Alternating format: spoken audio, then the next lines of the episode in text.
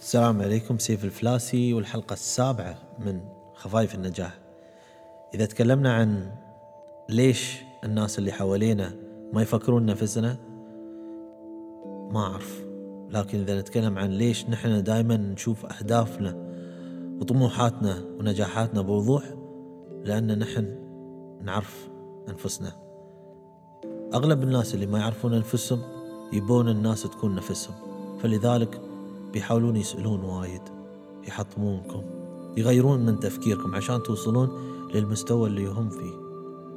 لكن إذا كنتوا أذكياء بتتجنبون هالأشخاص.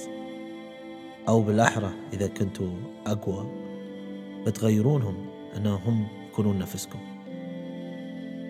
لا تهدرون طاقتكم على ناس ما تبي تتغير.